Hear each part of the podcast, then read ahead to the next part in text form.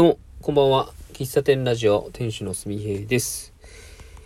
えー、10月の28日金曜日、時刻は21時22分です。いつもの駐車場で収録しております。今日は週末金曜日ですが、あちょっと夜ね、出かけてきました。今それの帰りで、帰りなんですけど、今日はあの普通に仕事あったんですけど、えっ、ー、と、津のね、津の、どこ、どこって言ったらいいのかな、あそこはね。津の、津市、四日市のお隣の隣、隣の隣ですね。津市にある、えー、ファータカーサさんっていうね、あのー、教会でですね、コーヒーの焙煎教室がありまして、で、そこに行ってきたんですよ。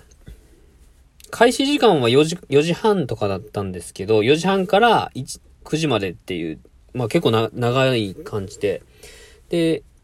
僕は着いたのが6時半ぐらいで、で、8時過ぎぐらいまでやってたかな。で、そこ、なんで僕がそこ行ったかっていうと、あの、そこの先生というか主催、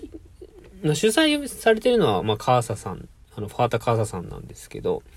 そこの先生が、えー、サンパチコーヒーロースターさんっていうね、えー、今、どこかな芸能かな芸能で、芸能っていう地区があるんですけど、そこで、ま、コーヒーの焙煎をされてる方なんですけど、先週の小物コーヒーフェスティバルで出展されてまして、で、その前も、あの、僕、もともとね、松坂の方に、松坂の学びの森ってところに、えー、お店を構えてあったんですけれど、そこを畳んで、えー、まあ、芸能の方に移転されたんですけども、移転される前に一回行ったんですよ。コーヒー豆を買いに。で、そのもっと前は、えっ、ー、と、2015年ぐらいに、鈴鹿で、えー、鈴鹿コーヒーフェスティバルっていうのがあって、その時に出店されてたんですよね。まあ、そういう、ちょっと長いこと僕は一方的に知ってるお店なんですが、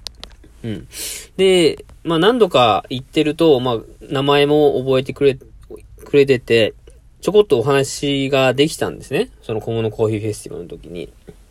で、まあ、以前からコーヒー教室とかされてるのは知ってたんで、どんな感じの教室なのかなみたいなのを質問してて、うん。で、コーヒーの味とか、あの、フレーバーとか、アロマとか、そういう、うーん、ことをの表現方法かな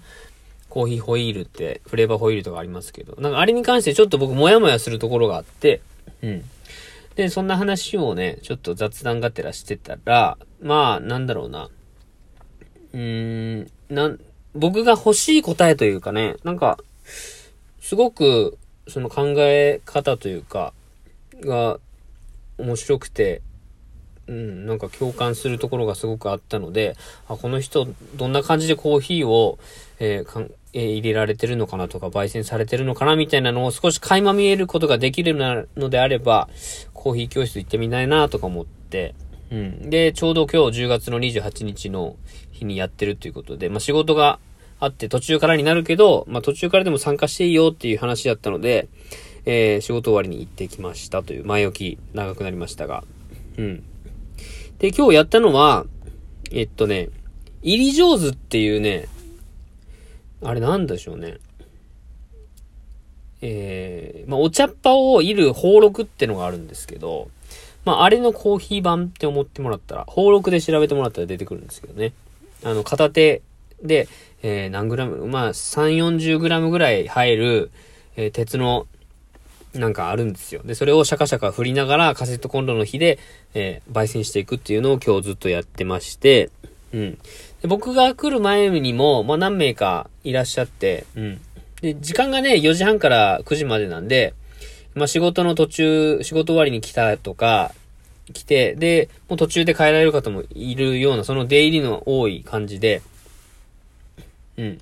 で、僕がちょうど来た時に、あの、女性の方が、えー、焙煎して、で、それを、えー、その場で、えっ、ー、と、コーヒーミルで砕いて、で、今から抽出します、みたいな。で、その時に僕がタイミングで入ってきたので、その方が焙煎したやつを、まあ、僕も、あの、少しお裾分けいただいて、うん。で、飲んだと。で、その焙煎教室自体のやり方が、焙煎をして、えー、ドリップするまでを一人の方がやって、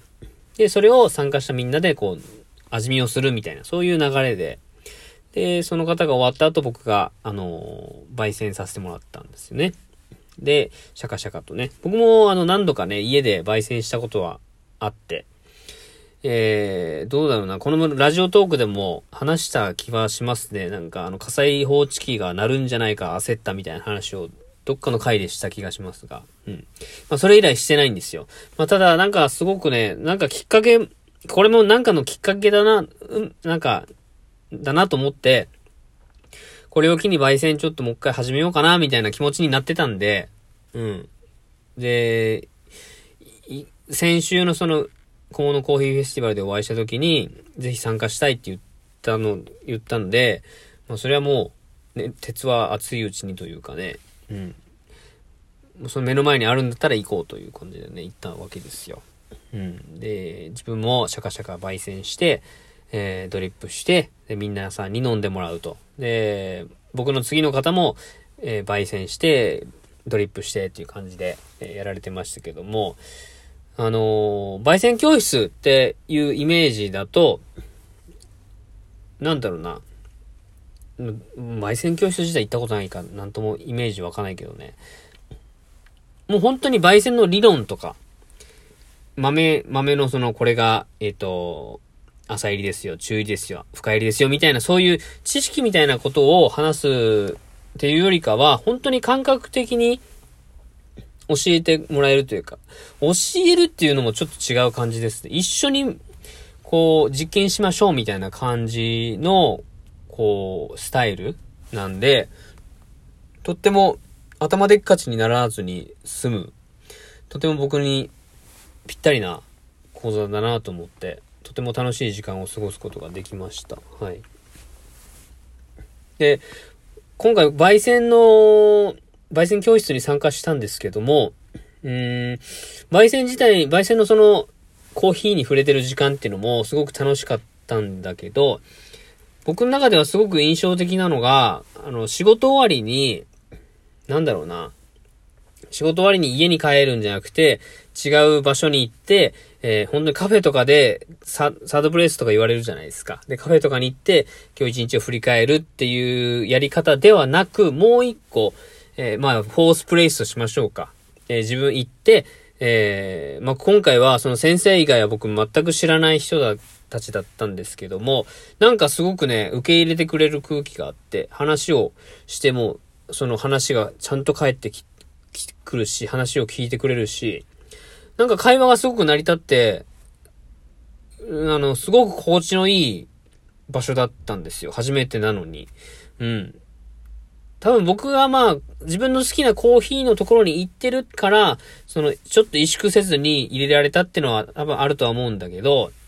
そこの、えー、主催されている方とか、先生とか、まあ、まあその方々と一緒にやられてるんで、きっとそういうマインドの方が多いんだと思うんですけど、とっても受け入れてくれる場所だったんですね。で、その感じがすごく新鮮で、だったんですよ。だから仕事終わりに家に帰るっていうのもまあ普通ですし、カフェに行くっていうのもまあ一般的だと思うんですけども、いわゆるなんだろう、放課後みたいな。うん。昔僕ね、あの、社会人1、2年目ぐらいの時は、あの、同僚に連れられて、あの、バレーボールサークルに行ってた時期もありましたけども、なんか、そんな感じですね。で、行って、なんか特に何か生み出すわけでもないんだけど、なんかこう、同じ趣味で、時間を共にする、で雑談する、本当1、2時間ぐらいのことだったんですけど、いや、なんかすごく良かったんですよ。こういう、なんか多分こういうのをコミュニティと言うんだろうなと思いました。い、いらっしゃった人、方も、1、2、3、4、5、6、6、7人なんですよ。まあ、月1回やられてるんですけど、多い時もあれば、今回は少なかったとおっしゃったんだけど、なんでしょうね。ああいう、多分主催されてるファータカーサさんのあの方えっ、ー、と、代表の方が、そういう空気感を作られてるんだとは思うんで、まあ、コミュニティマネージャーって言うんでしょうね、ああいう方をね。うん。ああいう場所すごくね、いい、いいです、本当なんかこう、学ぶ場所ってのを、すごくいいし、なんかああいう場所作りたいなって僕も思っちゃいましたね。うん。なんか、な、なんでしょうね。この時間ってすんごい、すごい可能性に満ちた時間だと思うんですよ。うん。毎週やるとかじゃなくて月1回で強制でもなくて、で、行ったらなんかすごく受け入れてくれるような、えー、空気感があって。で、もう、そっからなんか次にどっか行くとか、行くとかでもうその時間終わったら皆さんおお別れして、それぞれの時間を過ごすわけなんですけど、なんか、現代人というか、まあ、僕、僕はですけど、現、僕はすごくこういう場所ってだ大事だなっていうか、あるといいなって思ったんですよね。なんていう場所なんでしょうね、ああいうのって。うん。ある、あることあるでしょうね。きっと。そういうコミュニティに参加してれば。ただ、うん。なんか強、強制感が強まってくると、行きたくなくなるし、行かなくても行ってもいいし、行かなくてもいいし、みたいな。ただ、あそ、そこに行けばなんか受け入れられるっていう安心感みたいな。そういう場所をね、作れたらいいなって。で、僕は今回コーヒー、自分の好きなジャンルで参加しましたけども、趣味の合う人たちで、そういう場所を作るっていうのはとても、うん、意義、意義のあることだなと感じた。そんな、そんな日でした。はい。以上です。はい。お便り来てたんですけども、ちょっとまた、お便り会を作って読み上げたいなと思います。はい。以上。今日の音声日記でした。喫茶店ラジオ店主のすみへいでした。最後までお聴きいただき、ありがとうございます。ではまた。バイバイ。